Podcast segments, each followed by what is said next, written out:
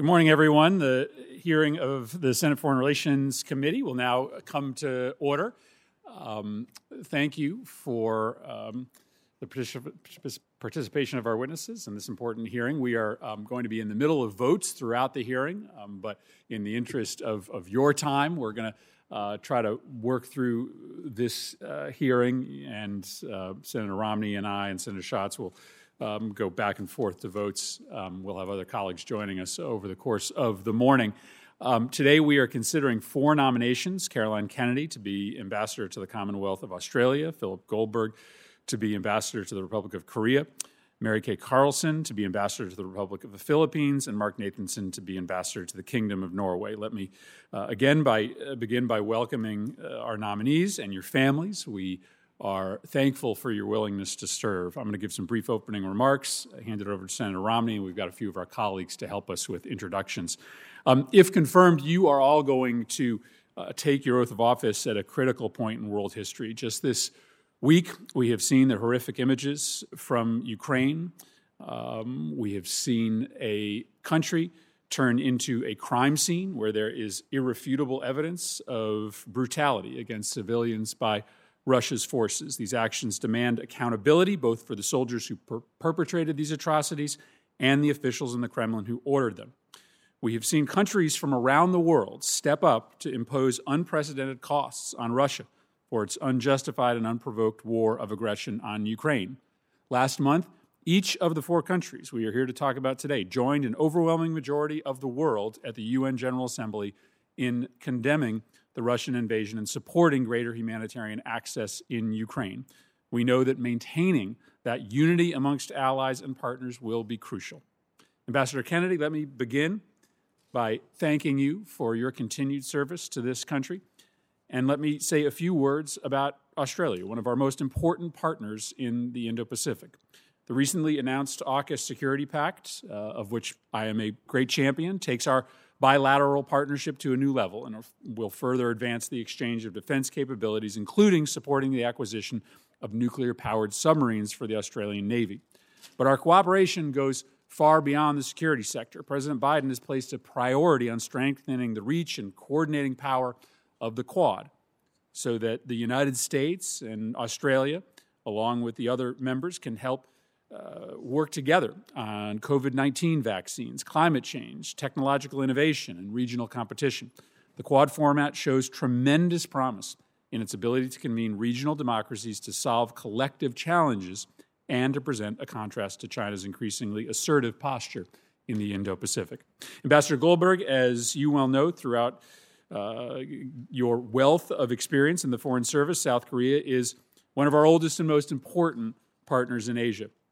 Since 1953, our mutual defense treaty has been ironclad. We now have nearly 30,000 troops based in South Korea, and I applaud the administration's success in negotiating a new cost sharing agreement with the South Korean government. After competitive elections that ended last month, which included not only contentious debate on domestic issues, but also outlined competing policies in how South Korea will address the challenges from North Korea and China. There's going to be a new president taking office in May, and we look forward to working with you uh, as you tell us more about how you're going to work with the incoming president. Ms. Carlson, the United States and the Philippines have a special relationship through shared history, cultures, defense cooperation, economic relations, close people to people ties. The Philippines' strategic location, bordering the South China Sea and proximity to Taiwan, undergirds the importance of our defense relationship. They've been a major non NATO ally since 2003. Despite those close security ties, Democratic backsliding throughout the course of President Duterte's time in office has been troubling. Senator Schatz and I were uh, part of the first congressional delegation to meet with President Duterte in Manila shortly after his election. And in that meeting, he was crystal clear about his objectives to use any means possible to wage war on drug dealers and drug users. But the execution style violence he has employed, frankly, so far surpassed my worst expectations. President Duterte has uh, um, called President Putin his idol, a personal friend, while claiming that the Philippines would remain neutral in response to Russia's invasion of Ukraine. Mr. Nathanson, the United States and Norway enjoy a long tradition of strong ties based on our shared democratic values. We share an interest in addressing the problems posed by climate change, particularly with respect to the Arctic and collaborating uh, with other Arctic states. On the security side, Norway, as you know, is a founding member of NATO and has been a crucial partner with us in strengthening the eastern flank of that alliance in response to Russia's invasion of Ukraine. Norway is also the world's third largest exporter of natural gas and the fifth largest petroleum exporter, and is poised to play a critical role in stabilizing energy markets that are roiled by Russia's war in Ukraine.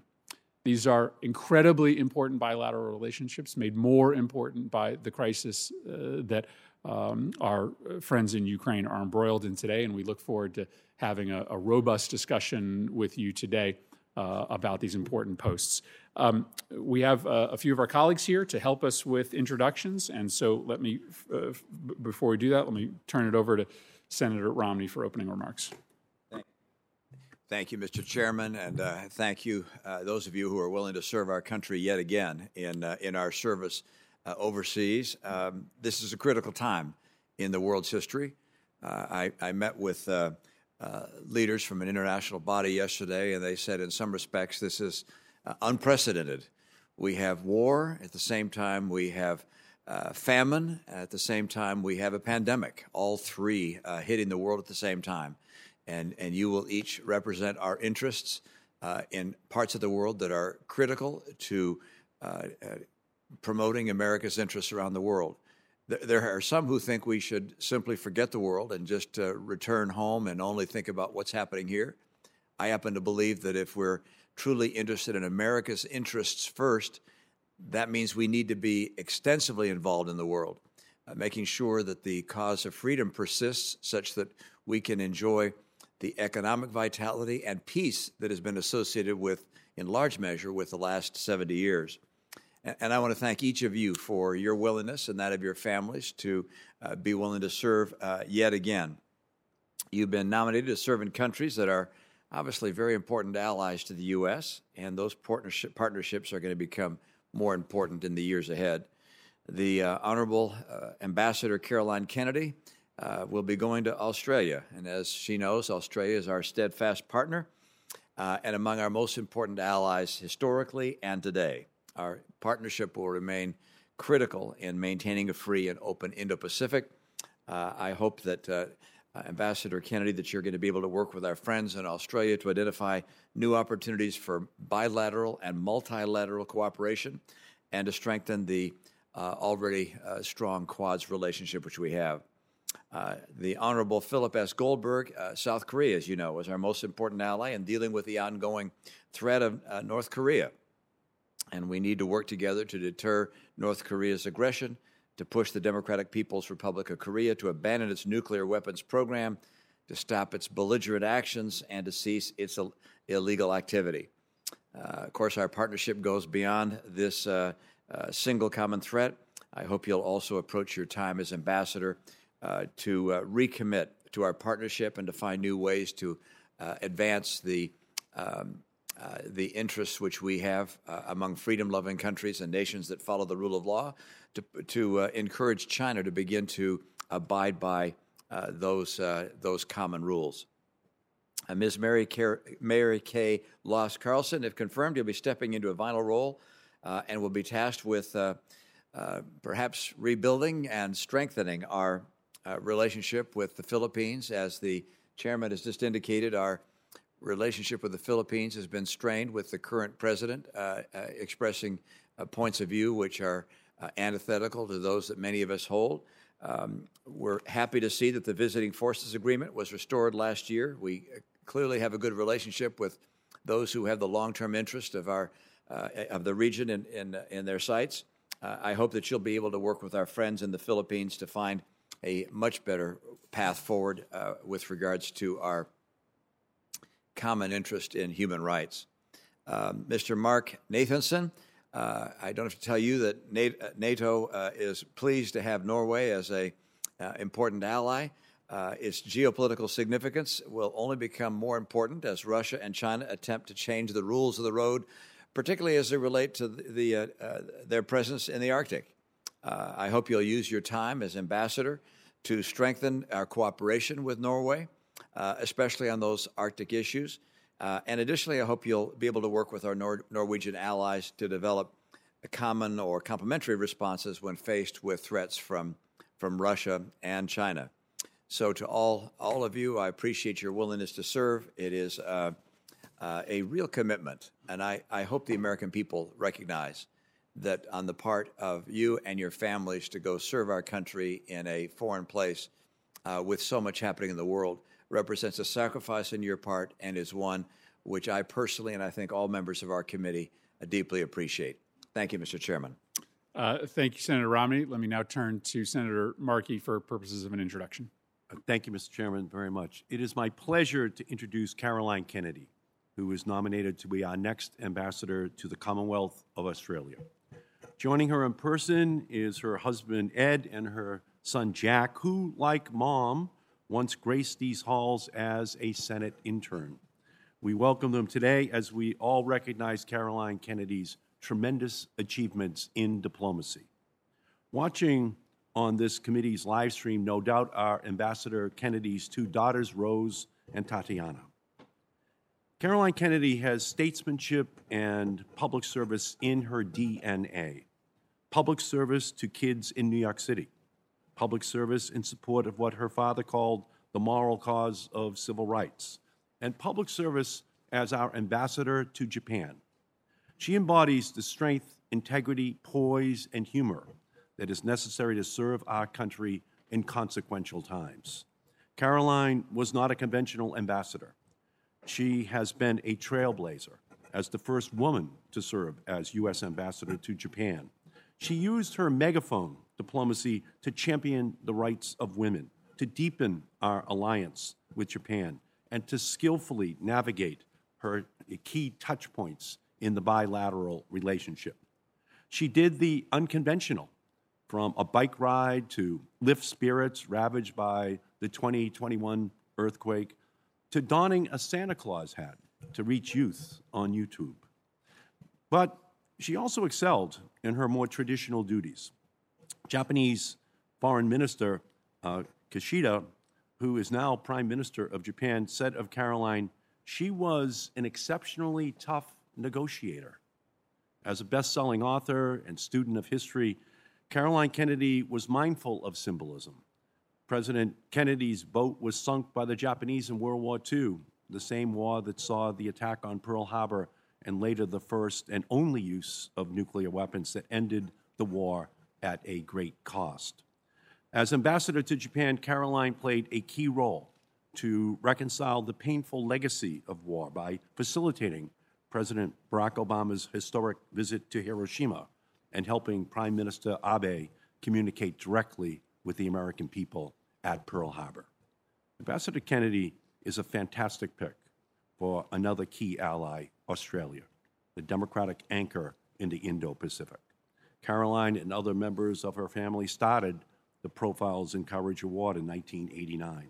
Past recipients include George Herbert Walker Bush, Ambassador Robert Ford, and a member of this committee, Senator Mitt Romney. As an educator, author, philanthropist, ambassador, and most of all, a proud mother, Caroline's life has been and will continue to be what we all believe is a profile in courage.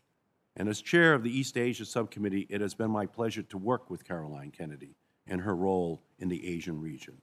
And I'm proud to support my friend, Caroline Kennedy, for this important post. She will do an absolutely great job. I urge swift confirmation for Ambassador Kennedy to this new, new and critical post. Uh, thank you very much, uh, Senator uh, Markey. And we uh, know that votes are pending on the floor. We appreciate uh, you providing the introduction.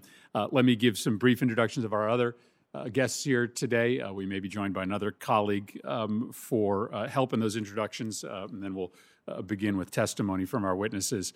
Um, we are also joined here today by Ambassador Philip Goldberg, our nominee to be ambassador to Korea. Ambassador Goldberg is completing his current assignment as ambassador to Colombia after previously serving at our embassy in Cuba and as our ambassador to the Philippines. After that, we have Ms. Mary Kay Loss Carlson, the nominee to be ambassador to the Philippines. Ms. Carlson is a career member of the State Department's Senior Foreign Service, having most recently served uh, as the charge in Argentina. And finally, uh, Mr. Nathanson is nominated to be ambassador to Norway.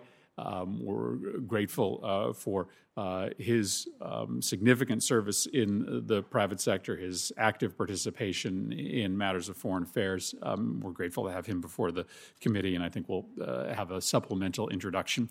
Um, let's start with uh, you, Ambassador Kennedy. Uh, we welcome your opening remarks, and then we'll go uh, down the panel. Just make sure your microphone is on. Okay. Uh, Mr. Chairman, thank you. Ranking Member Romney, uh, members of the committee, I want to also thank my friend, uh, Senator Markey, for his very uh, kind introduction and for being here today.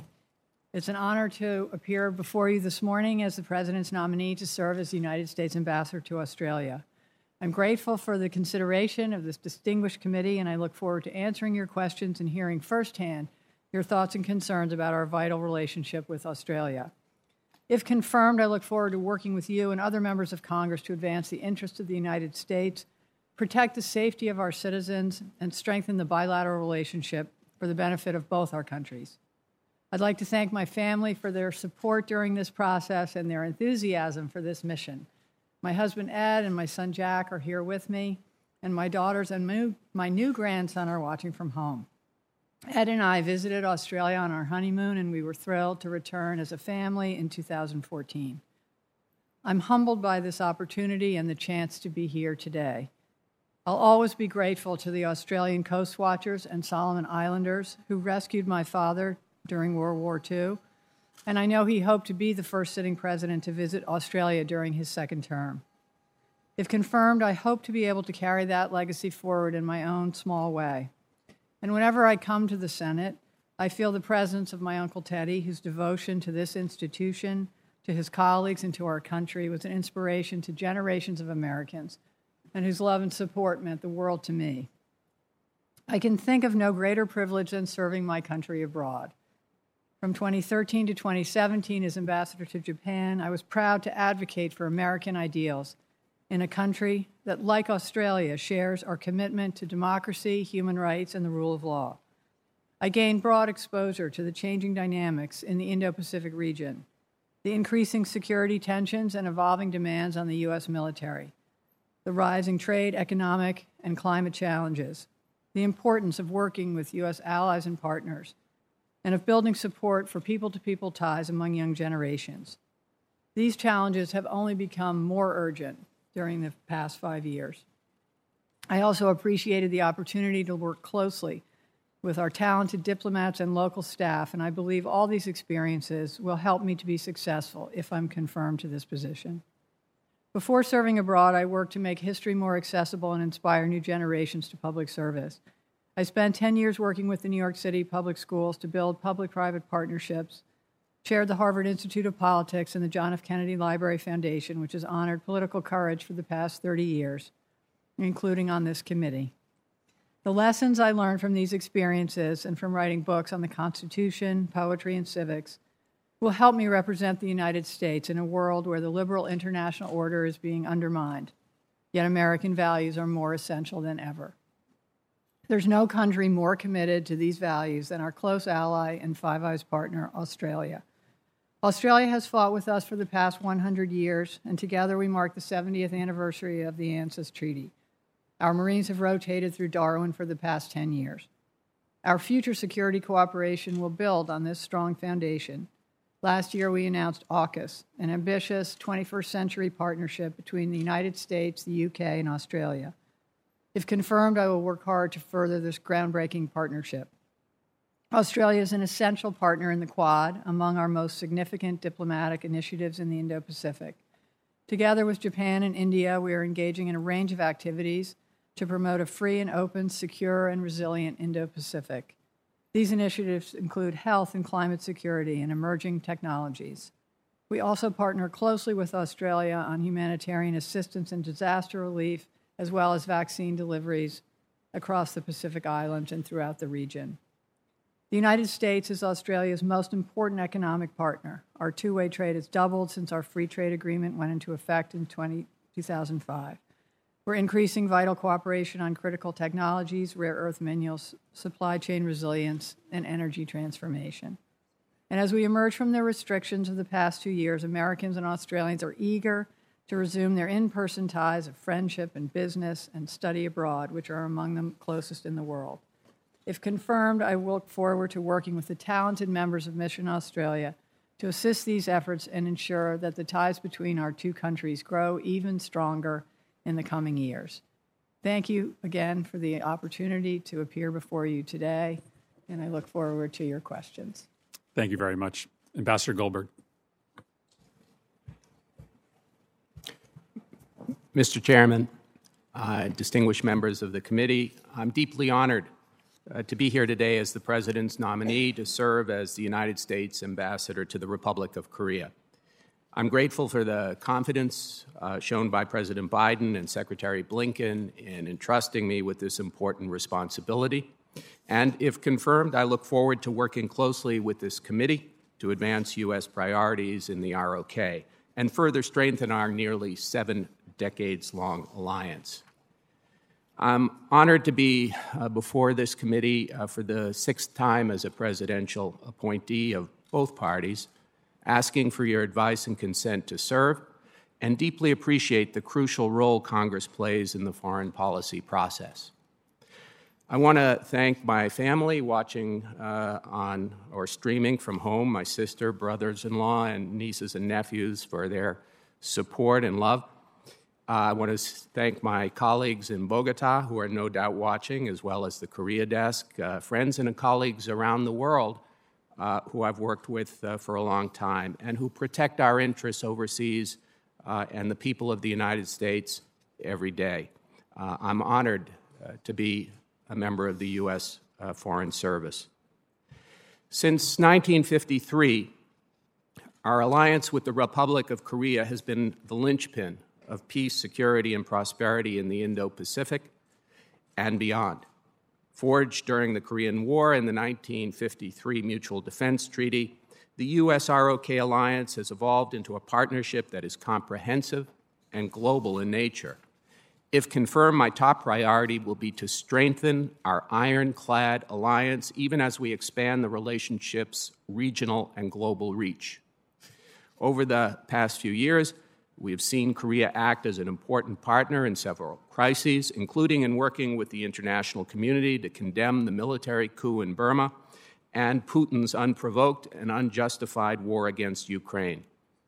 The ROK has also joined with the United States in addressing other global challenges, such as COVID 19, global democracy, and our shared climate agenda. The United States needs and welcomes a global Korea, not only to tackle the most pressing challenges of the 21st century, but also to seize this century's greatest opportunities. Even as the U.S. ROK relationship has become a pivotal global partnership, we remain focused on our commitment to protect the ROK from external aggression. The U.S. military personnel stationed in the ROK work closely with the Korean military and United Nations command member countries to deter and defend against the threat from the DPRK, North Korea, and maintain the armistice agreement. If confirmed, I will continue to pursue the President's calibrated approach to achieve our goal of the complete denuclearization of the Korean Peninsula. To that end, I would also uh, ensure we continue to consult closely with our Korean, Japanese, and other allies and partners for the full implementation of UN Security Council resolutions while exploring the potential for diplomacy. Our deep economic ties make the U.S. ROK relationship unique. The KORUS Free Trade Agreement, which just uh, celebrated its 10 year anniversary, remains the bedrock of our economic relationship. And today, Korea is our sixth largest trading partner.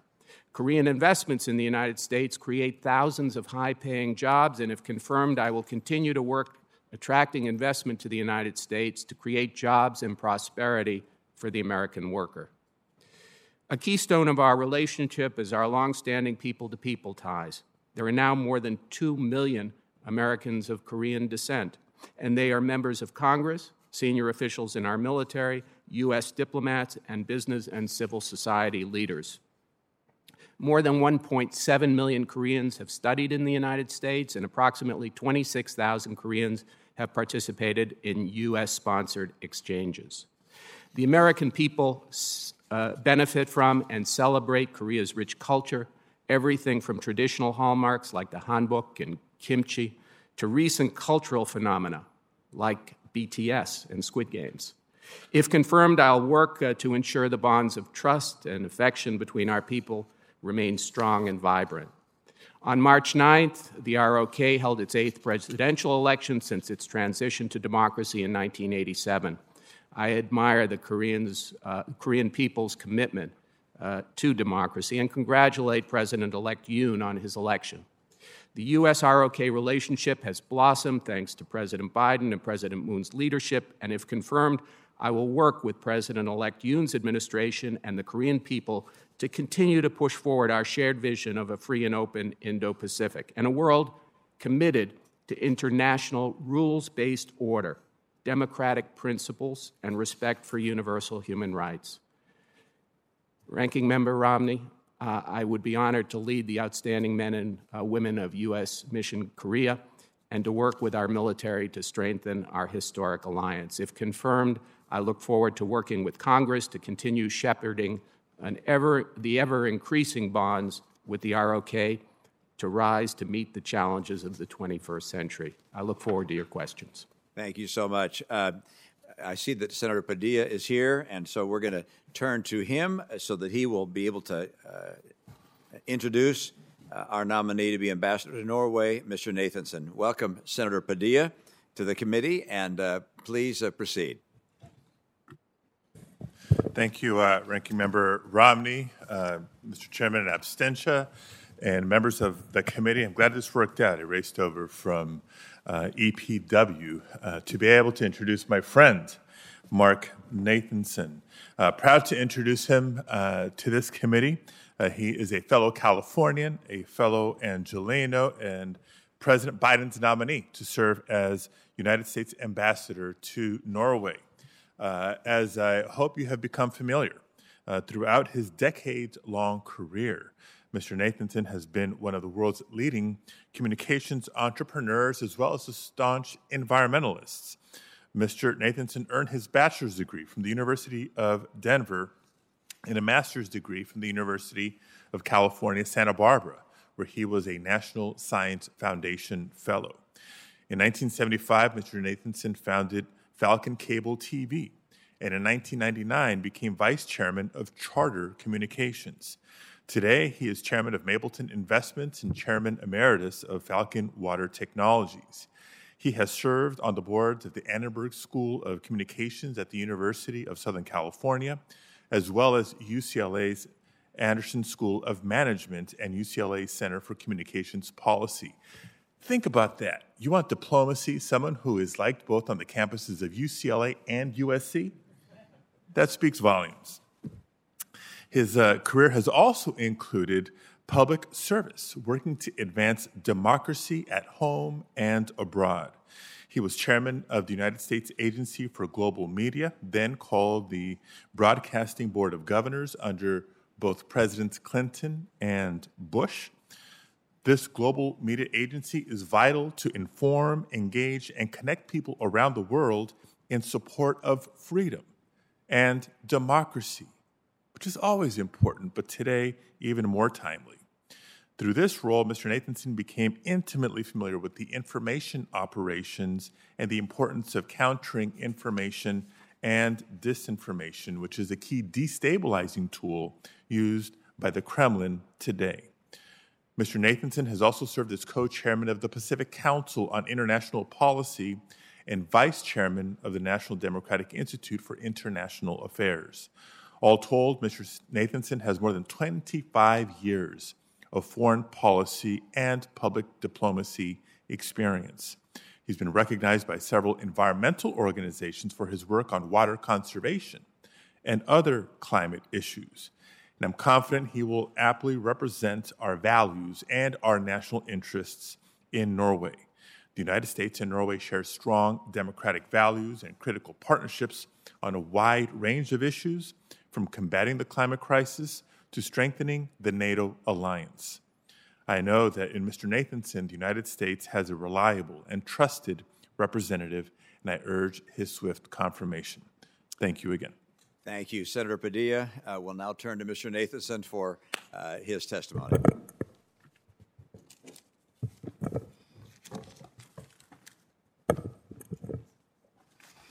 Mr. Chairman, Ranking Member, distinguished members of the committee, I'm honored to be here today as the President's nominee to be the U.S. Ambassador to the Kingdom of Norway. Thank you, Senator Padilla, for your gracious introduction and your long friendship. I'm deeply grateful to President Biden and Secretary Blinken for their trust and confidence. If confirmed, I look forward to working closely with Congress to build upon a strong partnership between the United States and Norway. I would like to acknowledge my family, including my eight grandchildren. My commitment to public service is driven by my love of family, who have motivated me to make our world a better place for future generations. My two sons, Adam and David, are here representing their sister Nicole and our family. My eternal gratitude goes to the love of my life Jane Fallick Nathanson, who I met the first day of college. I would not be here today without Jane's unwavering support for the last 54 years. I spent my professional career in communications and founded my own company, Falcon Cable TV, in 1975, which served communities both domestically and internationally. I later entered government as a member of the Board of Governors of the U.S. Agency for Global Media and became its first chair. I served seven years in the Senate confirmed post under both President Clinton and President Bush. In addition, the Secretary of State appointed me to serve on the board of governors of the East West Center in Honolulu, Hawaii. After government service, I joined the board of the National Democratic Institute and became vice chair under Madeleine Albright's leadership. Secretary Albright was a very close friend of mine. We all celebrate her legacy in foreign policy and we mourn her passing. Throughout my career in government service, I believe I have developed the leadership and diplomatic skills required to represent the United States effectively. Norway is a trusted ally and close friend of the United States. If confirmed, I will work closely with our talented team at Embassy Oslo to strengthen our great relationship with Norway. There are three priorities to our work. First, enhancing shared security. If confirmed, my top priority will be the safety and security of Americans in Norway, including mission personnel. Furthermore, I will promote our shared security interest. As a founding NATO ally, Norway has stood with the United States to address a range of emerging threats, including Russia's unprovoked war of choice against Ukraine and threats to European security in general. Norway plays a critical role in patrolling and protecting NATO's northern flank. If confirmed, I will support Norway's effort to strengthen its defense capabilities. Second, upholding global norms and addressing global challenges. The United States and Norway partner to strengthen democracy, promote human rights, and confront many of the world's most pressing issues. As Arctic states, the United States and Norway can together ensure the region remains stable and conflict free, governed by rules based international order despite actions by China and other competitors. A key tenet of Norway's foreign policy is humanitarian and development assistance. If confirmed, I will work tirelessly to uphold these important norms in the Arctic and globally. Third, increasing energy, environment, trade, and investment opportunity with a focus on the green transition. Our two countries have a long standing economic ties. Norway is the second largest natural gas exporter to Europe. Norwegian investment in offshore wind near, near New York will power up to 2 million homes and is an example of cooperation in this energy transition. If confirmed, I will work to promote shared prosperity and combat the crime, climate crisis.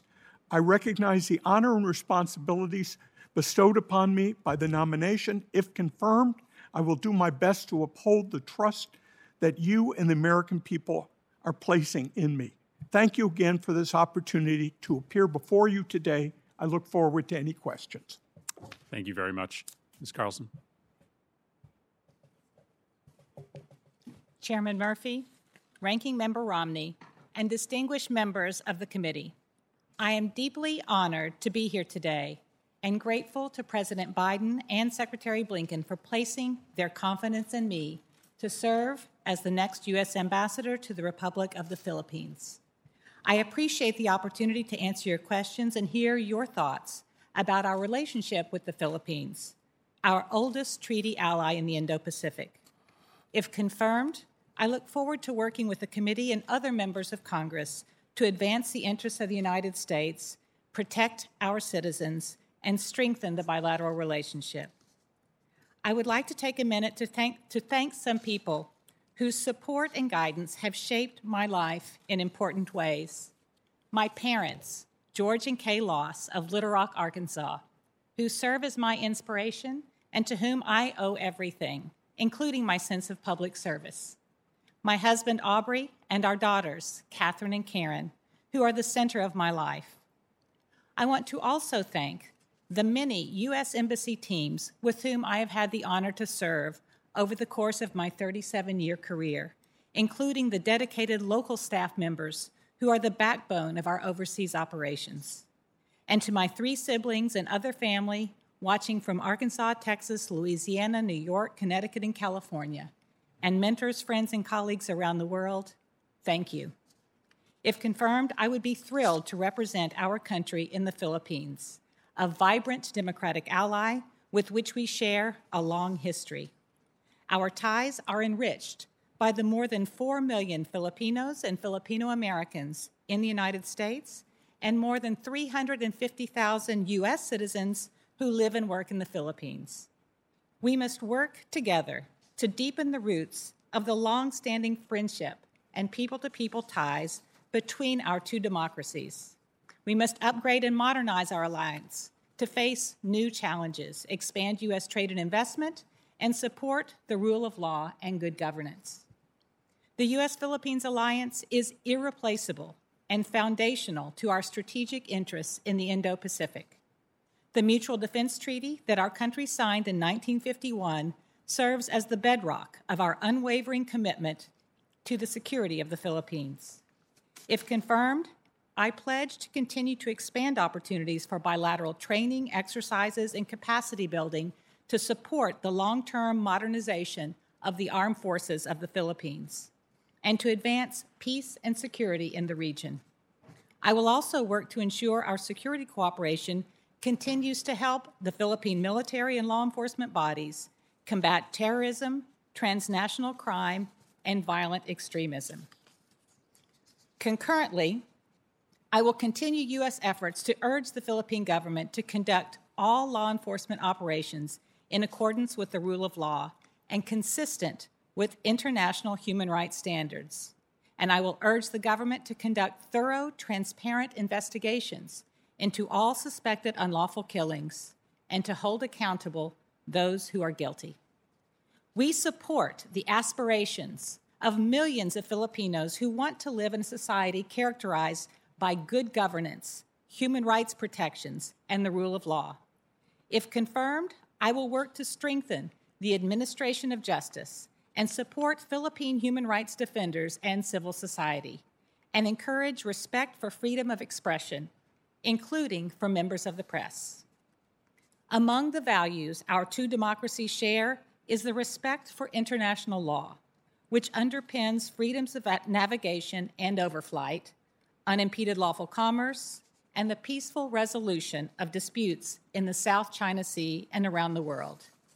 If confirmed, I will continue our efforts to bolster Philippine capabilities that enhance maritime domain awareness. The United States seeks to remain a leading trading partner and foreign investor as the Philippines progresses toward economic recovery and upper middle income status. If confirmed, I will support reforms that enhance transparency, assure labor rights protections, boost beneficial trade and investment, and increase cooperation to ensure resilient supply chains.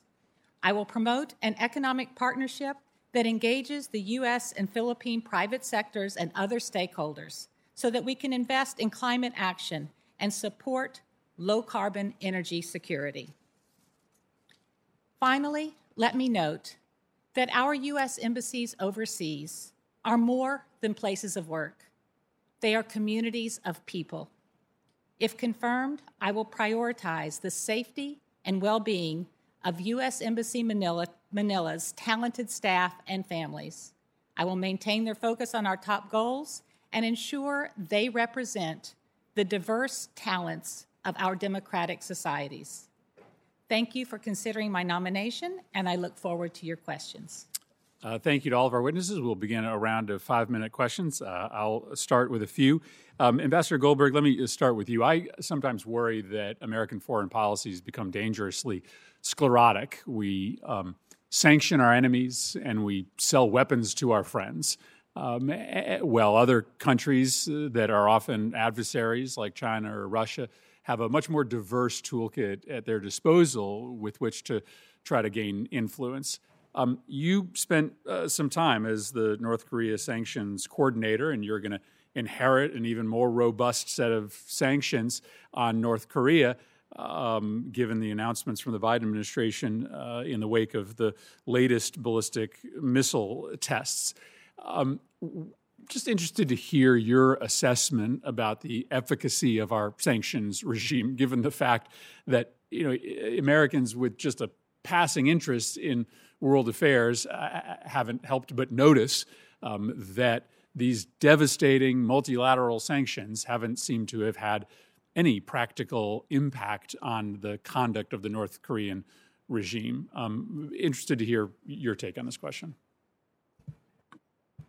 Senator, I, I think sanctions work, uh, but they're not a policy in and of, of themselves.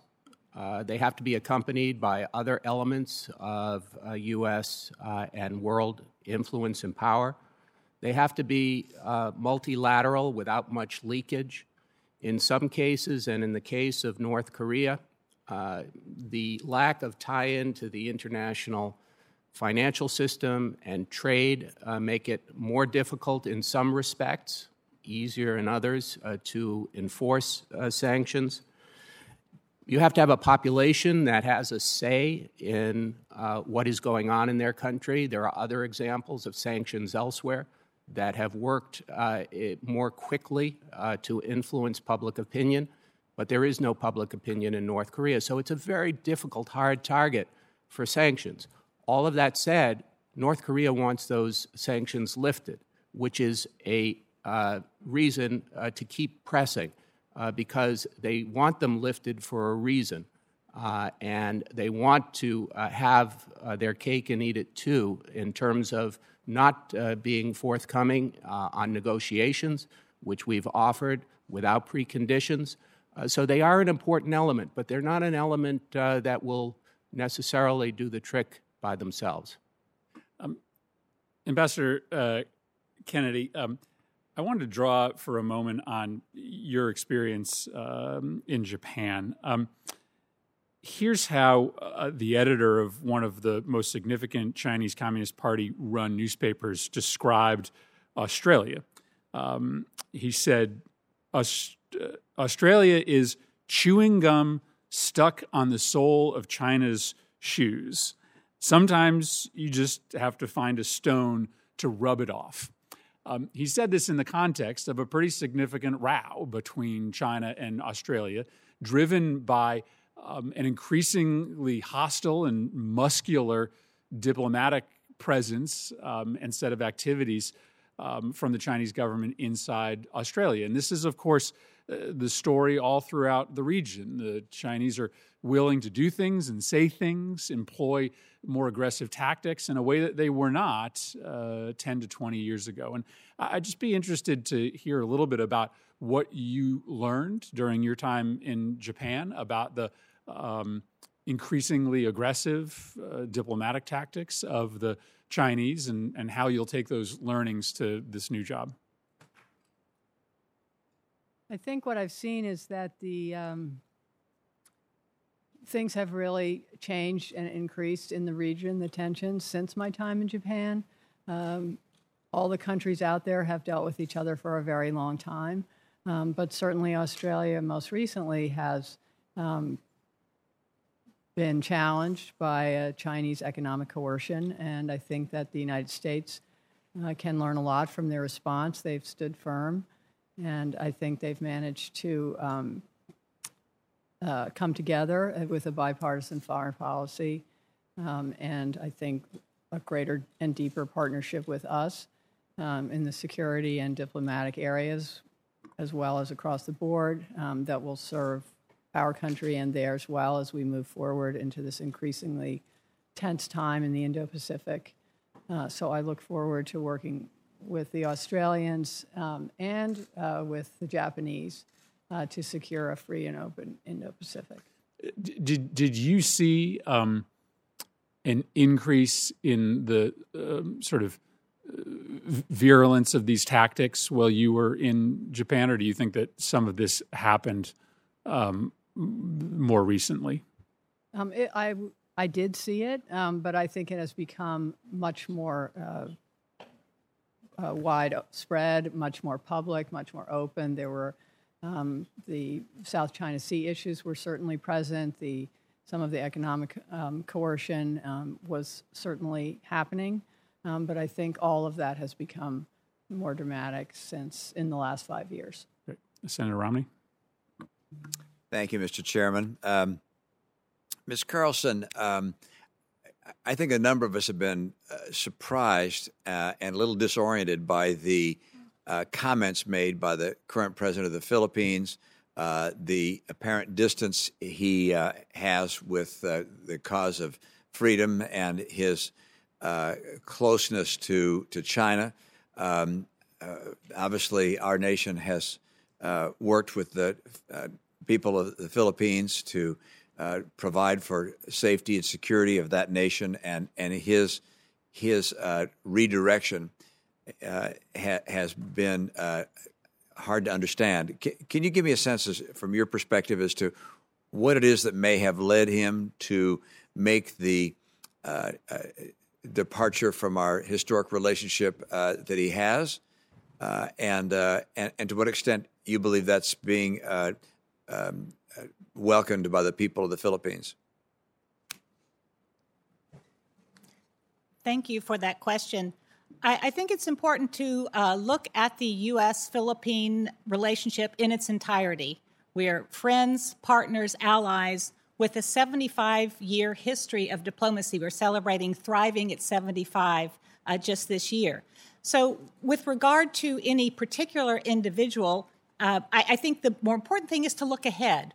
We have a strong foundation of shared values with the people of the Philippines. We train with their military very closely, hundreds of uh, training exercises every year, including the Balikatan uh, Premier exercise, which means shoulder to shoulder, which is just finishing up today in the Philippines, where our um, colleagues across all sectors of society work together including force, uh, freedom of expression and countering uh, Chinese aggression. So I think as we look forward to the next 75 years, there's a lot of room for optimism based on the strong foundations of democracy that exist in the Philippines. Thank you. Uh, Ambassador Kennedy, um, uh, I think we've been very impressed with the backbone that's been shown by the people of Australia uh, they banned uh, Huawei products. They uh, have probed the origins of COVID. They uh, participated in a uh, diplomatic boycott of the of the Olympics as a result of what was being perpetrated against the Uyghur people. Um, in this setting, they're obviously a very small, in terms of population and economy, neighbor of, of China. Um, we share interests in getting China to to, to behave in a more uh, uh, normal and rules based way. Uh, what what is your perception of of uh, how Australia might be able to to uh, uh, lead an effort to really develop a comprehensive strategy to confront China? I think Australia and the United States working together uh, is, uh, especially um, in the Quad with our India friends and with Japan, is a very powerful um, alliance and combination. Um, and I think that the Australian um, people have now uh, come together and understanding um, the challenges posed by China. So I think that we have an opportunity through our partnerships and alliances, working multilaterally throughout the region, uh, to really uh, create a comprehensive strategy that will strengthen um, deterrence and uh, increase our own security, as well as allowing for the continued prosperity of the region. I think the rules based order that America has um, stood behind, has working with Australia, has really allowed millions to prosper and provide a great opportunity for Americans. I think that um, together with Australia, we will continue to deliver on that. I would note that China has a very comprehensive and, uh, to date, pretty successful strategy uh, to expand their influence in the world, to develop the strongest military in the world, to become the strongest economy in the world. Uh, and I'm concerned that we as a nation and, uh, and even members of the Quad have not settled on what our strategy is uh, to deal with China. Uh, do you agree that China is behaving in a malevolent and predatory way that represents a real threat to, to our interests here and around the world? I think the strongest thing that we have is our, is our values and our uh, the sense I saw when I was in Japan how the whole world really still looks to America as the place they want to come to, the place that uh, that inspires them. So I I feel confident that we do have uh, in our values, in our economic strength, in our uh, security partnerships, our alliances, our multilateral work um, that we do have a winning strategy. And I know that Australia and the United States together uh, work side by side to implement that every day. So I'm confident uh, in the United States and in our ability to uh, maintain a free and open and secure and prosperous Indo Pacific. Senator Schatz. Thank you, Mr. Chairman, uh, ranking member, and um, uh, to all of the nominees. Thank you for your willingness to serve. Uh, I'm so thrilled to be here. This really is the A team, and this conveys a degree of seriousness uh, from the Biden administration and from Secretary Blinken uh, to put its best team on the field uh, in the Indo Asia Pacific uh, region. So thank you. And, and Mr. Nathanson, I was just thinking about Secretary Albright and whatever one's views of the afterlife may be. I know she's watching C SPAN right now uh, and proud of all of you. So uh, thank you very much. my first question is uh, for Ambassador Goldberg, and I want to follow up on what what um, Senator Murphy was asking about because, especially as it relates to CVID, um, and we've had this conversation, um, and we had this conversation at the Banking Committee with Bob Corker six years ago. We have these kind of we lack intermediate steps. It occurs to me we have a declaration of where we want to land, complete, verifiable, irreversible denuclearization of the peninsula. Everyone can get behind that and what's our tool? Well, sanctions. And so that's clearly not working. And so, what is the in between space? Um, how do we do a serious reevaluation of whether or not our bipartisan failure on this issue um, uh, uh, can be tweaked? And I understand our limitations. And it may just be that this is a hard problem and we have to maintain pressure until the opportunity presents itself. But then we should articulate that. I, am just worried that everyone's too afraid to say CVID is a nice goal, but not anything we can achieve in the next five years or even 10 years. And we should have some intermediate steps in the in the intervening time. And I'm wondering what your thoughts are, and at least I'd like to hear a willingness to reevaluate our policy. Thank you, Senator comprehensive, uh, verifiable, irreversible denuclearization. Those are difficult uh, goals. uh, but they fit very well with our non proliferation uh, uh, goals. Uh, they fit with our policy of deterrence, building, broadening, deepening our alliance with the Republic of Korea, uh, and doing all possible uh, to defend against uh, a rogue regime in, in North Korea that is violating at every opportunity UN resolutions, their own commitments, international agreements. So uh, it is a very difficult problem. If, if uh, we don't admit it, I'm admitting it here. Uh, but it's one that we need to continue to work on and be uh, quite resolute about. Well, you're not in the position yet, and so I don't expect you to move U.S. foreign policy before con- confirmation. That's unreasonable and possibly politically dangerous for, for your confirmation. So I get that. But let's have a real dialogue about what's working and not working. And, and Senator Murphy said it exactly right and this goes for the military space too. We people are terrified of of going toe to toe with us, but in the in the um, gray zone, also in the diplomatic gray zone, people are running circles around us, and so we've got to maintain a little bit of flexibility here, and try to figure out what we can do um, to change policy. And that doesn't mean that we're not working towards CVID. It means that we acknowledge that that's not the only thing that we say as it relates to the to the peninsula. Um, final question uh, for um, uh, Ms. Carlson.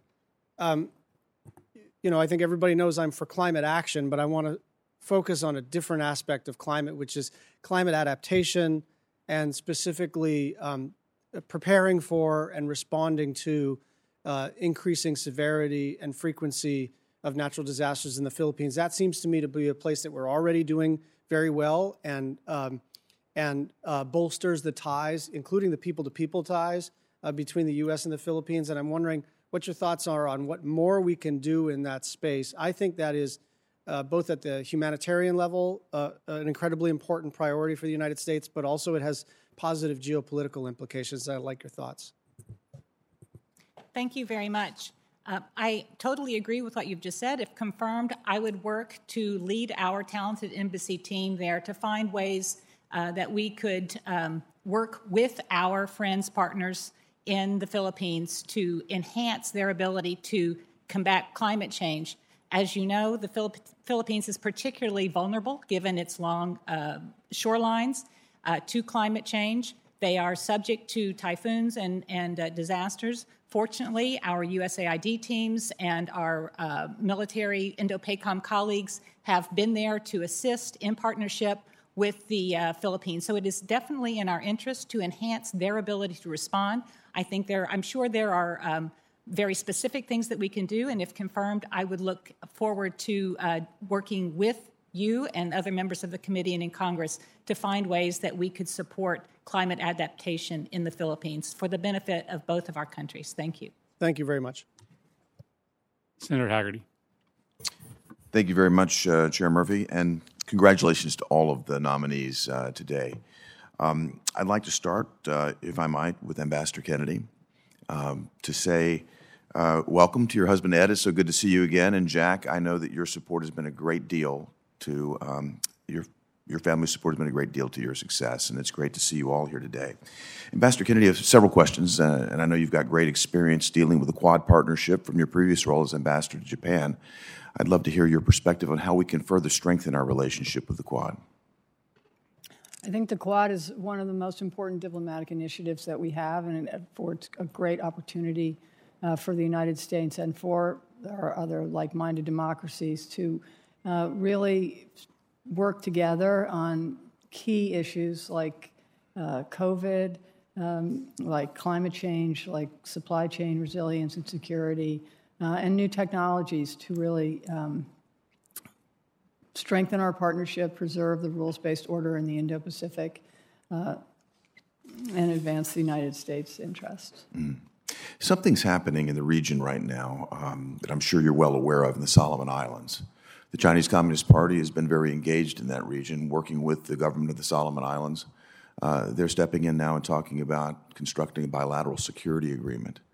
It's very concerning to us as a nation here. I know it's very concerning to the Australians as well. Um, what do you think? Uh, what do you think the prospects are for that bilateral security agreement being entered between China and the Solomon Islands, and what should the United States posture be relative to that? Uh, well, obviously, I'm, I'm not fully read in on that, but if confirmed, I would uh, work very hard. Australia has a very active um, diplomacy, every, embassy in every Pacific Island nation, and it's been a historic area of, of United States engagement as well. And I think that the fact that we are reopening our embassy in the Solomon Islands, uh, that can't come soon enough. I think that together with Australia, um, with the infrastructure partnership that we have uh, in the Pacific Islands, which I know that you worked um, to initiate when you were ambassador to Japan. Um, we can do more, and we should do more, and we must stay engaged. This is a vital region. Um, and I think that uh, our we need to be more visible. And but I think that our long record um, in the region of support and assistance over many years, if we are able to build on that, that yeah. um, that we we can really make a difference. I, I, appreciate that. And I think our allies like Australia can be invaluable as we continue to be ever diligent in the region because we know that the Chinese Communist Party is looking for every opportunity to change the status quo there. So I applaud you and encourage you to find every way possible to work with Australia and know that people on this committee will be supportive of finding ways again to, to push back wherever possible. If we could switch now to the AUKUS Trilateral Security Treaty, um, security agreement, I should say.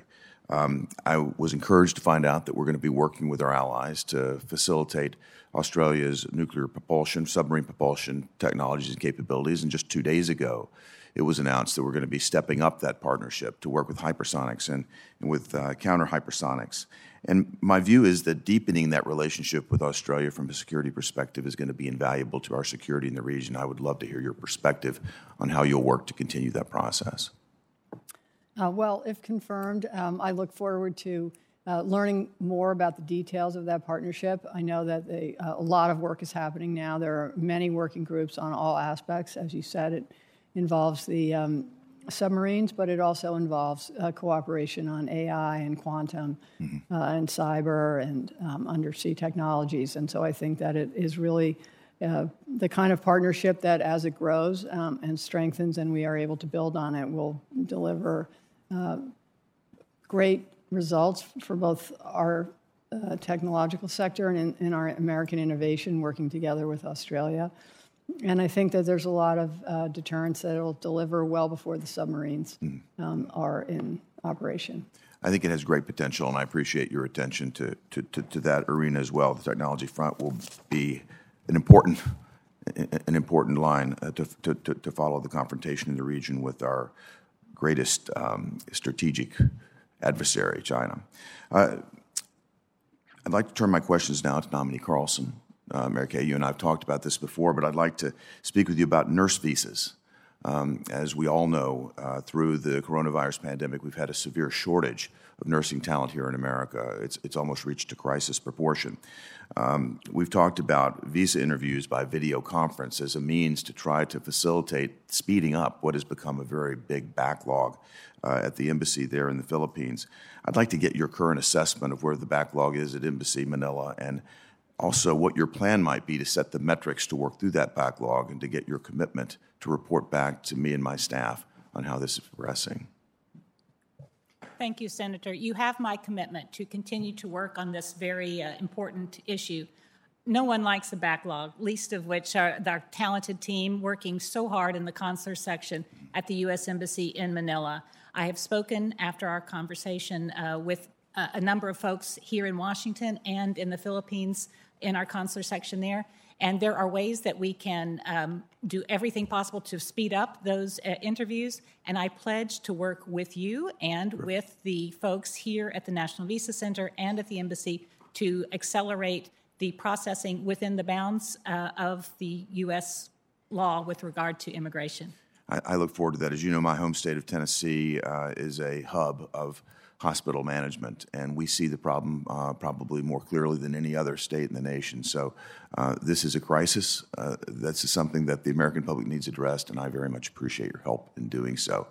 Uh, with respect to the other nominees, I'll submit my questions for the record. Congratulations to all of you again. Thank you very much. Thank you, Mr. Chairman. Thank you, Senator Van Hollen. Uh, thank you, Mr. Chairman. Congratulations to all of you on your uh, nominations. Um, And it's good to see you're all going to countries uh, that voted with the United States uh, to condemn uh, the Russian invasion of Ukraine. And I, I'm sure all of you will be working very hard, if confirmed, uh, to make sure we sustain that, that pressure, um, given the unprovoked attacks um, on the people of Ukraine. And I am pleased that uh, right now at the United Nations, uh, our ambassador uh, is seeking a vote to expel uh, Uh, Russia uh, from the United Nations uh, Human Rights uh, Council. They have no business uh, being there when they're clearly implicated in, in war crimes as we speak. Um, Mr. Um, Ambassador Goldberg, if I could just follow up on some questions I think Senator Murphy opened with respect to um, North Korea and its recent launch of a, another long range ICBM. And as you know, for, for years we've been working to try to tighten uh, the sanctions regime, uh, economic sanctions regime on North Korea. Uh, and we repeatedly find leaks in that. Uh, we've seen a series of UN uh, reports uh, identifying Chinese entities as the major source of circumventing those economic sanctions. we also know that really China is the sort of big player as North Korea's neighbor and could exert more pressure uh, on the North Koreans uh, with respect to their uh, weapons programs, even though they sometimes have a rocky relationship. My question is this uh, As we've seen our relations with China get more strained, have we seen China back off on the pressure it's putting on North Korea uh, with respect to constraining their nuclear weapons program, specifically their long range uh, missile program. What I can say from public information, Senator, is that the uh, Chinese uh, uh did not uh, vote uh, to impose further sanctions at the UN, nor did the Russians, of course. and so they do have a slightly different approach to the North Koreans uh, and ask for our uh, uh, concessions as opposed to uh, having uh, discussions, negotiations without preconditions. so there is a divergence there. when I was doing the enforcement job of North Korean sanctions, and it was some time ago, it's more than 10 years, there was leakage and uh, there continues, no doubt, to be leakage. I'm not revealing anything here because I, am not aware of particular cases. But there were, there were issues related to Chinese banks and uh, trade. Uh, it is a difficult, as I mentioned earlier, a hard target for sanctions, uh, North Korea. Uh, but we do, and we should continue uh, to seek Chinese cooperation not just on sanctions, which is very important, but sanctions, as I mentioned before, is not a policy in and of uh, themselves, but also their cooperation in moving forward with uh, negotiations and getting back to some sort of discussion about denuclearization and how we're going to handle uh, that issue. Well, that was my next question. So, uh, what do you, what, in your view, is the best way forward there uh, in terms of both continue to apply pressure, but try to reach the, the goal of a, a denuclearized uh, peninsula? Well, I don't know if it's my good fortune, Senator, but uh, my primary responsibility will be to strengthen the alliance and deterrence and to take other steps to try to convince the North Koreans uh, to return uh, to negotiations and working very closely uh, with the new uh, president elect's government. so I would allow uh, Ambassador Sung Kim or uh, people at the State Department to speak more about North Korea policy and the way forward uh, and not uh, preempt their uh, responsibilities. All right. Um, Ambassador Kennedy, congratulations um, on this nomination. And with respect to China, and Australia. As you well know, uh, they have strong commercial ties, but uh, Australia has uh, appropriately pushed back hard on China's efforts to use coercion uh, uh, by applying economic pressure on political and human rights issues. H- how do you see the U.S. Uh, and Australia working now to, to push back on, on China's sort of aggression in the area? Excuse me. Uh, I think that um, pushing back on uh, Chinese economic coercion is something that um, that the United States is going to have to uh, support our allies and those that are suffering from it, like Lithuania, um, as well as Australia. Australia has been a model, um, and they are fortunate and they have a lot of uh, minerals and uh, critical uh, elements that uh, that and a lot of their other um, exports they have been able to find other markets for. But this is a complicated issue. Uh, and the United States and Australia, I think, by working closely together across all uh, aspects of the relationship, whether they're diplomatic, whether they're regional, um, upholding the centrality of ASEAN, uh, strengthening uh, the Quad, um, we have a real opportunity here to create and sustain a connected and secure uh, Indo Pacific. And I think that um, our alliance is certainly um, a key element of that, as well as it, just as our alliances with Korea, Japan, or our work with the Philippines also um, will help create a region that is um, more secure and abiding by the rules based order that has served us all so well. Thank you. Thank you, and thank you, Mr. Chairman. Thank you. Uh, Chairman Menendez. Thank you, Mr. Chairman, and congratulations to all of the nominees on their uh, nominations. This is a very important group of countries that you've been nominated to. Uh, uh let me start with you, Ambassador Goldberg. Uh, I was with the special envoy of uh, the president elect of South Korea yesterday with Senator Risch. We had a, a, very interesting conversation. It seems like a rather, it will be a rather dramatic shift from the moon policies uh, of the last four years. Um, and um, uh, we have a large diaspora in the uh, certainly the United States, but in New Jersey, of uh, Korean Americans who have done exceptionally great work, including the Korean American Grassroots Conference. Uh, um, uh, Mr. Kim, I think, is, is uh, here in the audience. There's a lot of expectation for your confirmation and presence in South Korea, both by the South Koreans and by the community here. So, uh, what is your assessment then of the recent North Korea cruise and ballistic missile tests? Are, are you concerned that North Korea may be seeking to up the ante with a bigger provocation and if so, how should we respond? Mr. Chairman, uh, the outrageous and continued provocations from the North are, of course, deeply troubling, concerning, uh, and I think uh, our special representative for North Korea, Sung Kim, uh, said just yesterday that we expect more, especially with some of the celebrations upcoming in uh, North Korea.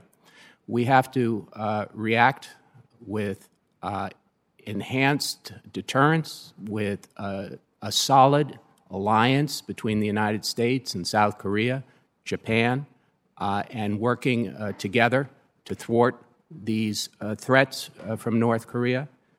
when sanctions are available and enforceable, to also continue with very st- strong implementation. Uh, so we do need to uh, be aware that this could happen and that these provocations, which are illegal, uh, which violate UN resolutions, which uh, violate their own commitments, uh, North Korea's own commitments. So uh, let me ask continue. you: we, already. the ballistic missile tests are clearly violations of the UN Security Council resolutions. Should we pursue additional sanctions against North Korea? Uh, I mentioned earlier to Senator Van Hollen that uh, I'm, my primary responsibility is in the, uh, if confirmed, would be to help in the uh, solidifying the alliance and deterrence and working uh, with our military and other countries. Uh, I'm not, strictly speaking, going to be responsible for North Korea policy. No, but I, I'm sure the administration would have you on the phone once you're confirmed as part of the interagency process to opine. Don't you think so? I hope so. Uh, I, I, hope so too, uh, or, or, else uh, I don't know why we're sending you there. Uh, it no, seems, I, it uh, seems to me that there has to be a response uh, if North Korea can continue to create provocations can continue to violate Security Council resolutions with impunity and there is no response, then it will continue to do so, and it will only deepen it. Well, I think you're right, Mr. Chairman, but uh, I also know that we will take uh, measures as we have uh, if it has to be uh, through unilateral action or with our allies after these kinds of provocations, that we can't rely on the United Nations when uh, China and Russia have vetoes at the Security Council. Let me ask you this: With uh, you know, we have historical issues between uh, South Korea and Japan. I recognize them, but we also have the importance of having a close relationship uh, with those two countries and ourselves uh, as a ability to meet the regional uh, challenge of North Korea as well as China and others. Uh, do you see playing a role in helping the South Koreans uh, find a pathway forward with their Japanese counterparts? Absolutely. Uh, I think that is a role, uh, if confirmed, that an ambassador in Seoul would, would play, uh, working with our ambassador in Japan. Uh, you know, they are each other's third largest trading partners. Japan is the biggest investor in South Korea, outstripping the United States.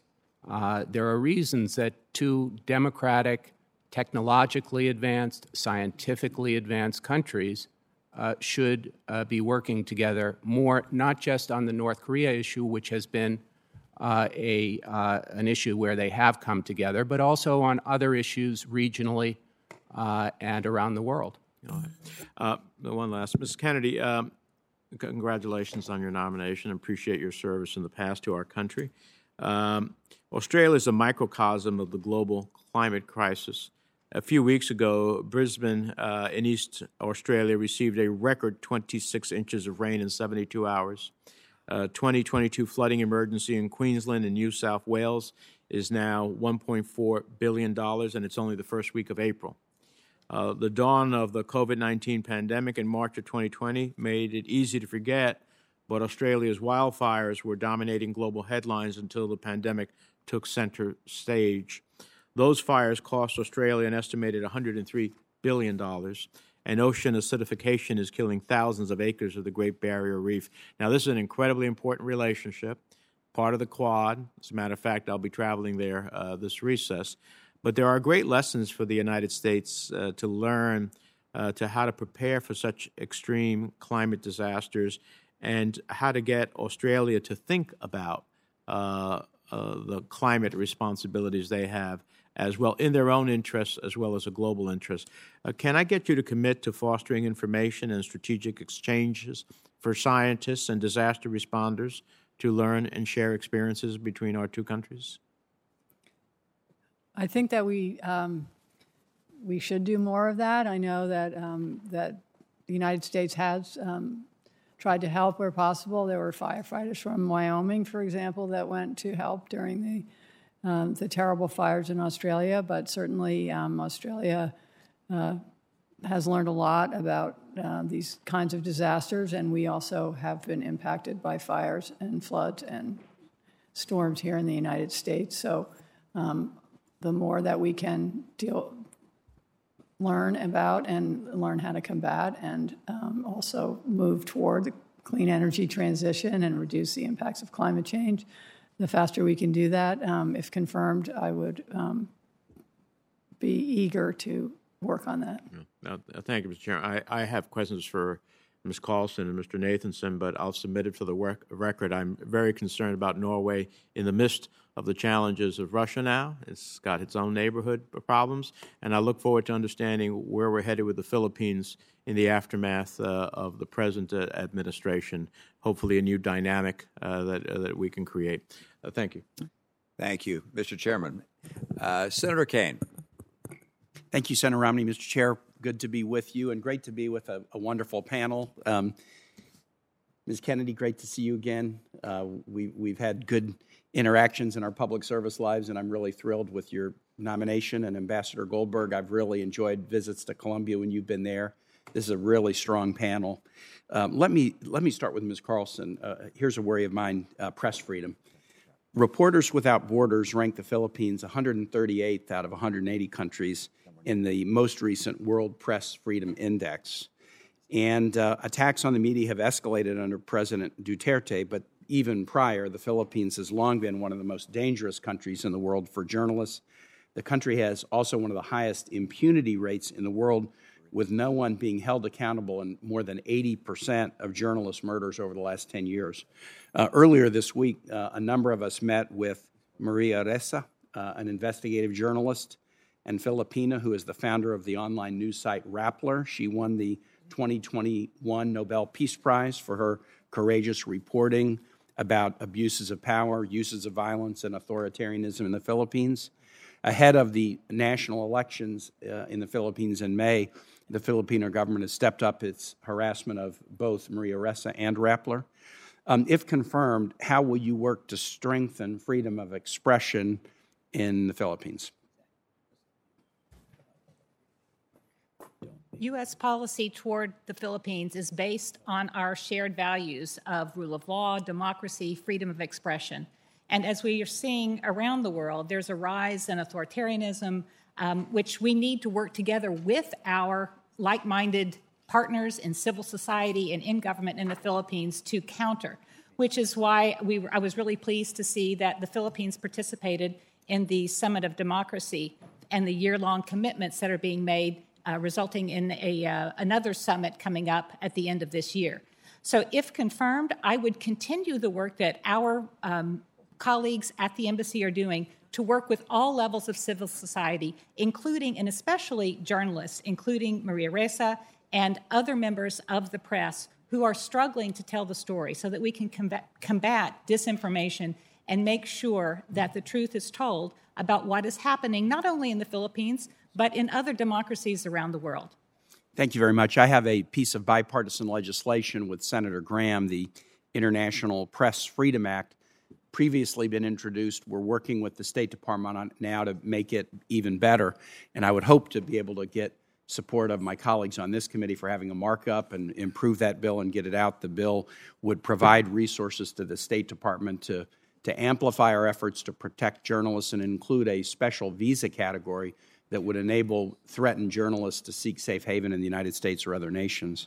Um, Mr. Nathanson, and, and, I suspect questions have been asked about this when I've been out of the room, but congratulations to you. Norway, what a great uh, ally, a nation that's doing so many things right. They're trying to maintain strong energy uh, production uh, so that Europeans can have an energy source nearby that is not uh, Russia, and I applaud them for that. If they, if they can do more, I hope you will encourage them to do more. I know President Zelensky has been encouraging them, but but one of the uh, interesting things about Norway is that they've had a tradition of not uh, sending weapons uh, into non-NATO countries, uh, and yet they're being such a strong supporter of the global democracy's efforts in Ukraine.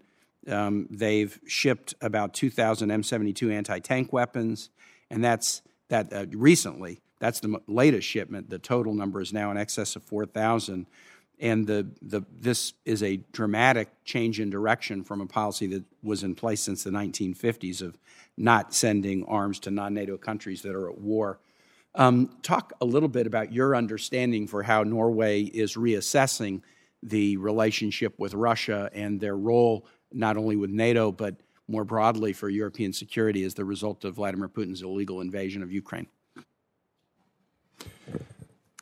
As you said, Senator, and I appreciate the question, uh, Norway is reassessing its relationship with its neighbor, Russia. They have a 121 mile border uh, in the Arctic with Russia. But the Arctic Council, which Russia is a member of, seven other nations in the Arctic Council have condemned Russia's unprovoked attack in Ukraine. And the Arctic Council is now at a standstill because of this. So, Norway, as a leader in the Arctic area, is reassessing its own position with Russia and looking very seriously uh, at the future with Russia. They recently expelled three Russian diplomats. As you said, they have uh, broken a long tradition of Norway by sending arms to Ukraine as well as financial aid. And if confirmed, I will continue to work with Norway to reassess their attitude and their positions as it relates to Russia. Thank you. Senator Cruz? Thank you, Mr. Chair. Welcome to each of the nominees. Congratulations on your nominations. Uh, Ambassador Kennedy, thank you for your willingness to be here. Thank you for your service. A few weeks ago, you and I had a very good and conversation in my office about the threat that China poses to American national security and indeed global peace. Our efforts to counter China have been institutionalized in a number of frameworks and in recent years in the Quad with Australia, India, Japan, and the United States. I believe that the Quad is a critical and invaluable strategic asset. I know that our regional partners believe so as well. On Saturday, Australia and India signed an interim trade deal to reduce dependence on Chinese supply lines. It was rightly hailed on all sides as a major accomplishment of the Quad framework. I'd like to get your views on that issue and the role you envision the Quad playing and Australia within the Quad.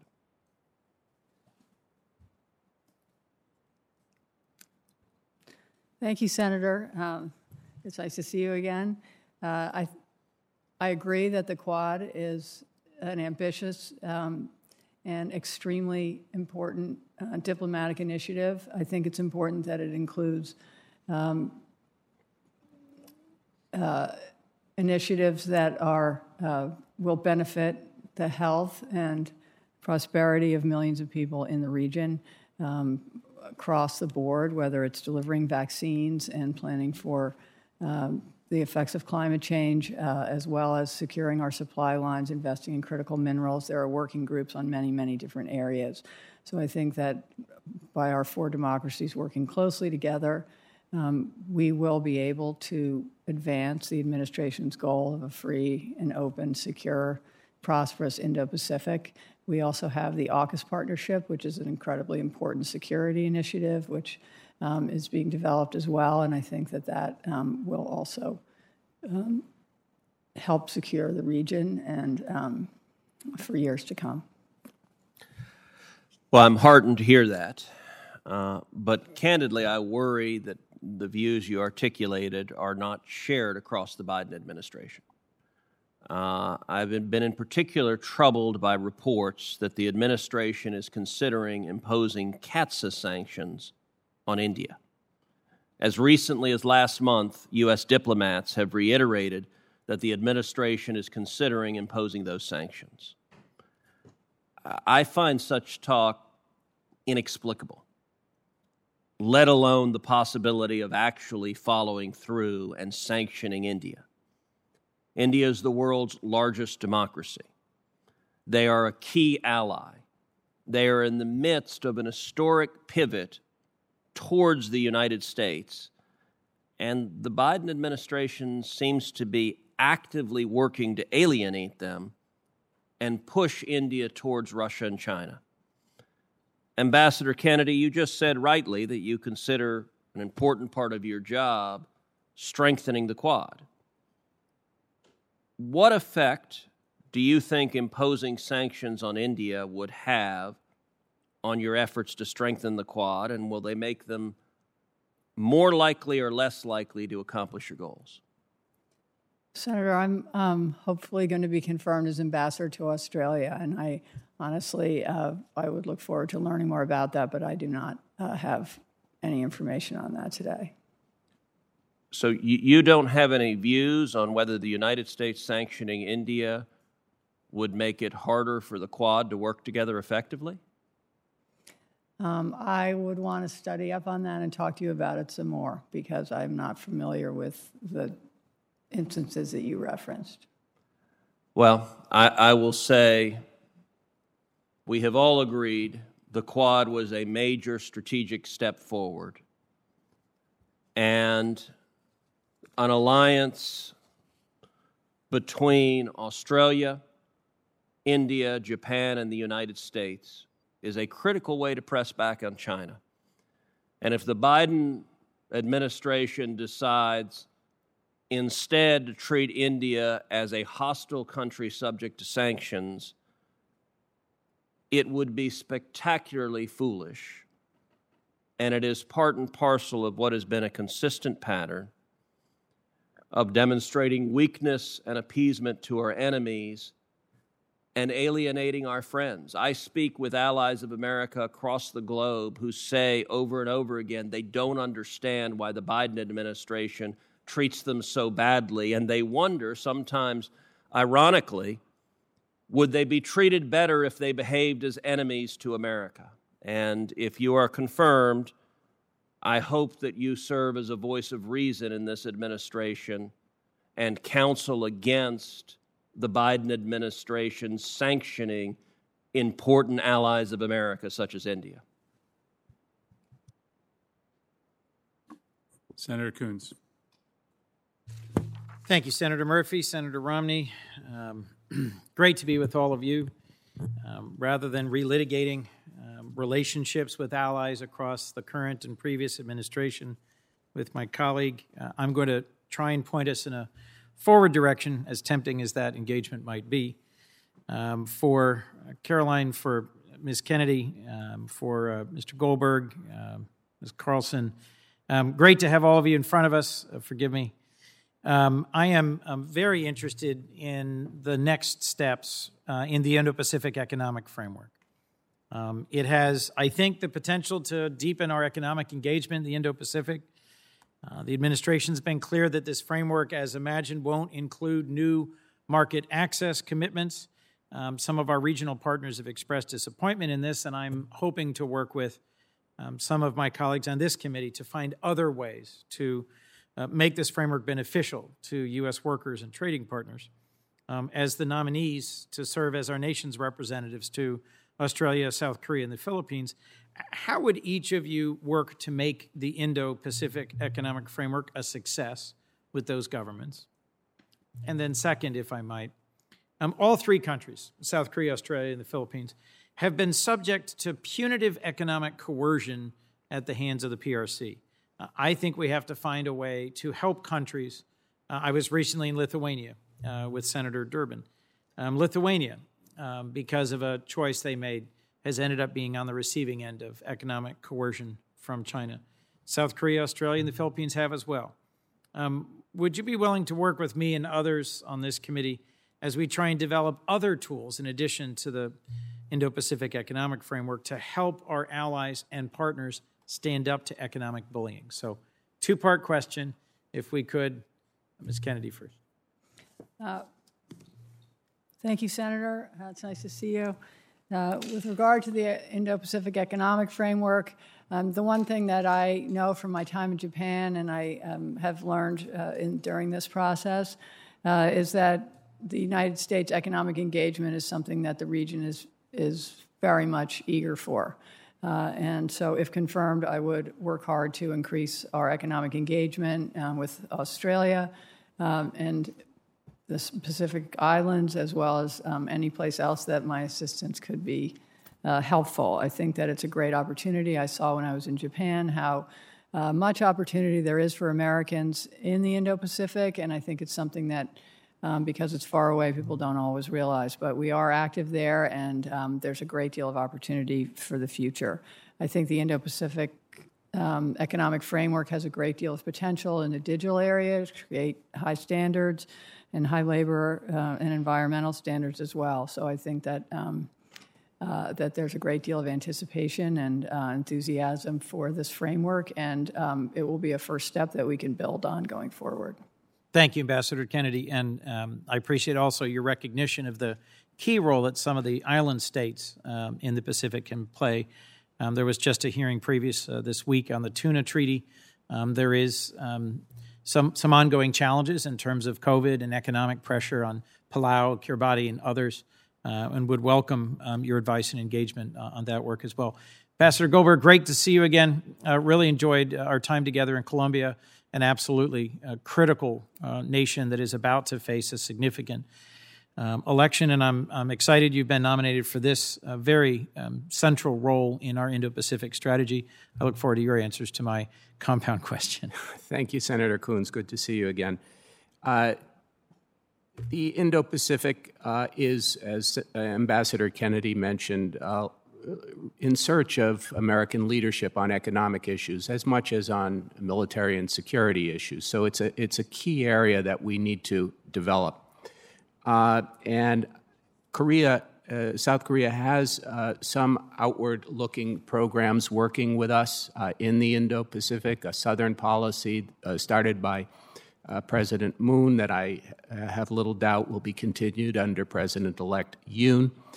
And has a lot to offer in the areas of uh, digiti- digitalized economy and, and infrastructure and the kinds of outward looking uh, programs that we anticipate with the uh, Indo Pacific Economic Framework.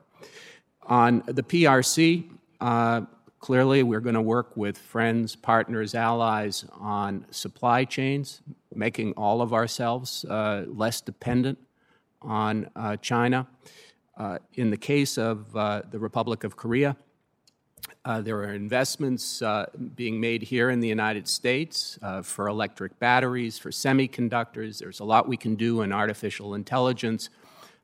there are all kinds of areas we can work with the ROK uh, to help uh, also limit dependence on, on China. And those are things we need to work on together, and if confirmed, would be very, very anxious to do so. Thank you, Ambassador. Ms. Carlson. Thank you. I guess I would start with the question of what are we doing right in this uh, area? And I think if we look at the Philippines, we're doing a lot right. Uh, we have very vibrant trade and investment relationships going both ways. And if confirmed, I would work to um, strengthen those, uh, those relationships. Before the pandemic, the Philippines was one of the fastest growing economies in the region. There's a great deal of potential. My colleagues have already mentioned a number of the areas uh, in, uh, in, in uh, high tech, and also we have uh, the importance of the supply chains that we want to work on the Philippines with. And I think if we look at our, um, our values, with, we are focused on transparency and predictability in the area of economic development. And I think that is our real strength when we compare ourselves and when others compare us to our competitors. Mr. Chairman, would you tolerate me asking one more question? Thank you. Uh, Mr. Nathanson, it's great to see you. Um, excited you've been nominated for this important relationship with the Kingdom of Norway. Um, they're a, a key a partner, a NATO ally, a long and deep uh, relationship, uh, in no small part because of the significant diaspora community here. Um, I'd just be interested in um, your thoughts on what that relationship looks like now after um, the Russian invasion of Ukraine and the um, renewed focus on European collective security. How's our defense cooperation um, shifted, and how might it further shift, um, including through the Supplementary Defense Cooperation Agreement? um, and anything you care to share about uh, the Nordic nations and their relationships with us, which might shift. Norway has long enjoyed um, active participation in NATO, but their neighbors to the to the east have so far declined to pursue that. I wondered if you thought that was something um, that might end up being in your bailiwick as our ambassador, if confirmed. Nice to see you again, Senator Coons. Uh, I believe our relationship with Norway, because of Russia's actions in the Ukraine have only strengthened it. Norway has announced increased spending for both NATO and its own military defenses. We have encouraged that. If confirmed, I would work with Norway and our military leaders to make sure uh, that they are strong and that the northern border, which borders Russia in the Arctic, which they call the High North, is even stronger than it is today. Norway is very concerned about this. They continue to be very focused on it. And I think hopefully they will work with their neighbors to be more aware. In recent exercises where over 30,000 uh, American and troops from 27 other countries participated in the Arctic, both Finland and Sweden also participated. I think this was an excellent sign, and I think we can see Norway working with its neighbors in Finland and Sweden and Denmark and Iceland to even work more together in military defenses of the Nordic nations. Thank you. Thank you, Mr. Chairman. Uh, thanks, Senator Coons. Um, I just have a few uh, uh additional questions. Would be happy to entertain a short uh, second round before uh, we let you all go. We have one more vote pending. Um, uh, Ms. Carlson wanted to drill down a little bit more um, on this tension we have with the Philippines. You've talked um, appropriately about the scope of our defense and security partnership. We see them as a key friend and ally as we seek to uh, address China's uh, designs to expand their influence in the region. But uh, listen, we can't we can't look the other way when reportedly up to twenty thousand or more people have died since President Duterte came to office. Many of them outside of any formal legal process. Um, this is a stunning turn of events in the Philippines. I, I, I tend to think that at this moment in time, when we see this war being waged on democracy around the world, we should err on the side of human rights um, and democracy when we have a conflict between security and uh, and, uh, and, rule of law. And what I have found in my brief time on this committee is that um, you know oftentimes ambassadors who are charged with maintaining a good relationship with the home country are often not on the leading edge of recommending policies that will get tougher, that may change uh, the nature of our relationship as a means to send a message about how much we value human rights, the rule of law, and democracy. And so you talked about your willingness to step up and uh, assert our interests when it comes to protecting the rights of human beings in the Philippines. But what are the tools that are at your disposal? Is it enough to just uh, occasionally raise issues in private meetings? Um, what else um, can a can a good, thoughtful, capable ambassador do? Um, what tools do you have? What tools do you need in order to you do more than just raise objections? Thank you very much. I will commit here to say it's more than just a willingness. You have my commitment that if confirmed, I will raise those tough issues that you just mentioned. Human rights, respect for human rights, is fundamental to the U.S. Philippine relationship. We have ongoing conversations all the time about these hard questions. Friends, partners, allies know how to have those tough conversations. We don't always see the results that we want, but we continue to have the conversations. Some of the tools that we have in our foreign policy toolkit are, for example, Leahy sanctions. We make sure that we do not give any assistance to um, any bodies, any foreign, uh, any um, police or military uh, entities that engage in gross violations of human rights. That's one tool that we have. With our, um, anytime that we expe- export uh, arms, we make sure that none of those uh, firearms go to entities that have violated human rights. So we continue to actively monitor human rights abuses and have those difficult conversations with all sectors of the government. At the same time, we work in close concert with civil society organizations. Senator Coons just mentioned, I believe, the uh, conversation with, uh, or I'm sorry, somebody did, with our uh, uh visiting, um, with the visiting journalist Maria Ressa from the Philippines. And if confirmed, I would continue to have those conversations across the uh, civil society uh, bodies and with the government and use every tool at our disposal to make sure that as friends and partners, we continue together to promote our shared values. I appreciate that answer. It's a strong one. Um, uh, and I know these decisions are uh, uh sort of above your level of responsibility, but for the record, um, we don't have a very good record of um, refraining from security sales and arms sales to countries with pretty miserable records on human rights, whether it be the UAE, the Saudis, the Egyptians. Um, I, I, think right now we have that balance incorrect. Um, I look forward to working with you on this. Um, uh, one last question for you, uh, Mr. Goldberg. You, you know, had a really remarkable diplomatic career. Um, this is going to be your third posting as an ambassador. You've served as a charge in a number of um, places.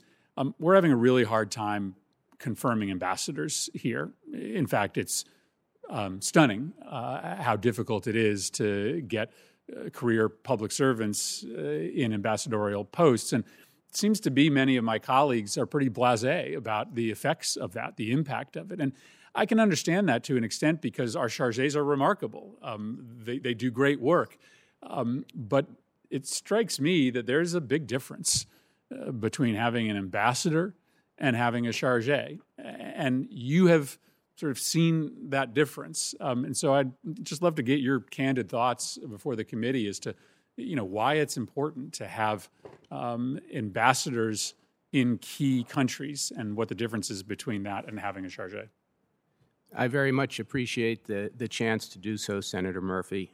Uh, having a, a career or non career ambassador confirmed uh, by this body, uh, nominated by the president, brings a prestige and authority uh, that a charge cannot really uh, fully have.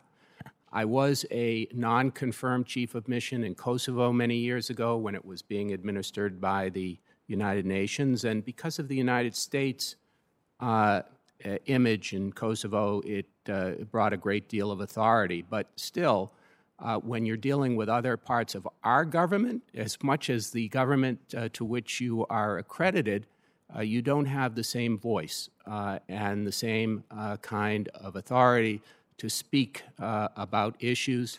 Uh, we all are, have been nominated by uh, President Biden uh, for these jobs. Uh, we're looking to you uh, for confirmation, and that, that in and of itself is an important indicator to a, another government. access is another issue. there are a lot of foreign governments that don't want to necessarily meet at a very high level uh, with charges.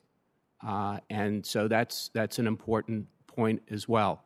So uh, I do believe we need our ambassadors uh, in place. Uh, we need them to do their work uh, and to carry out the business of our foreign policy. Thank you very much. Thank you all. Senator Romney? Good. well, thank you all for your testimony today. We look forward to um, getting you on the job as quickly as possible. We're going to keep the hearing record open until 5 o'clock tomorrow uh, for additional questions for the record. And with that, this hearing stands adjourned.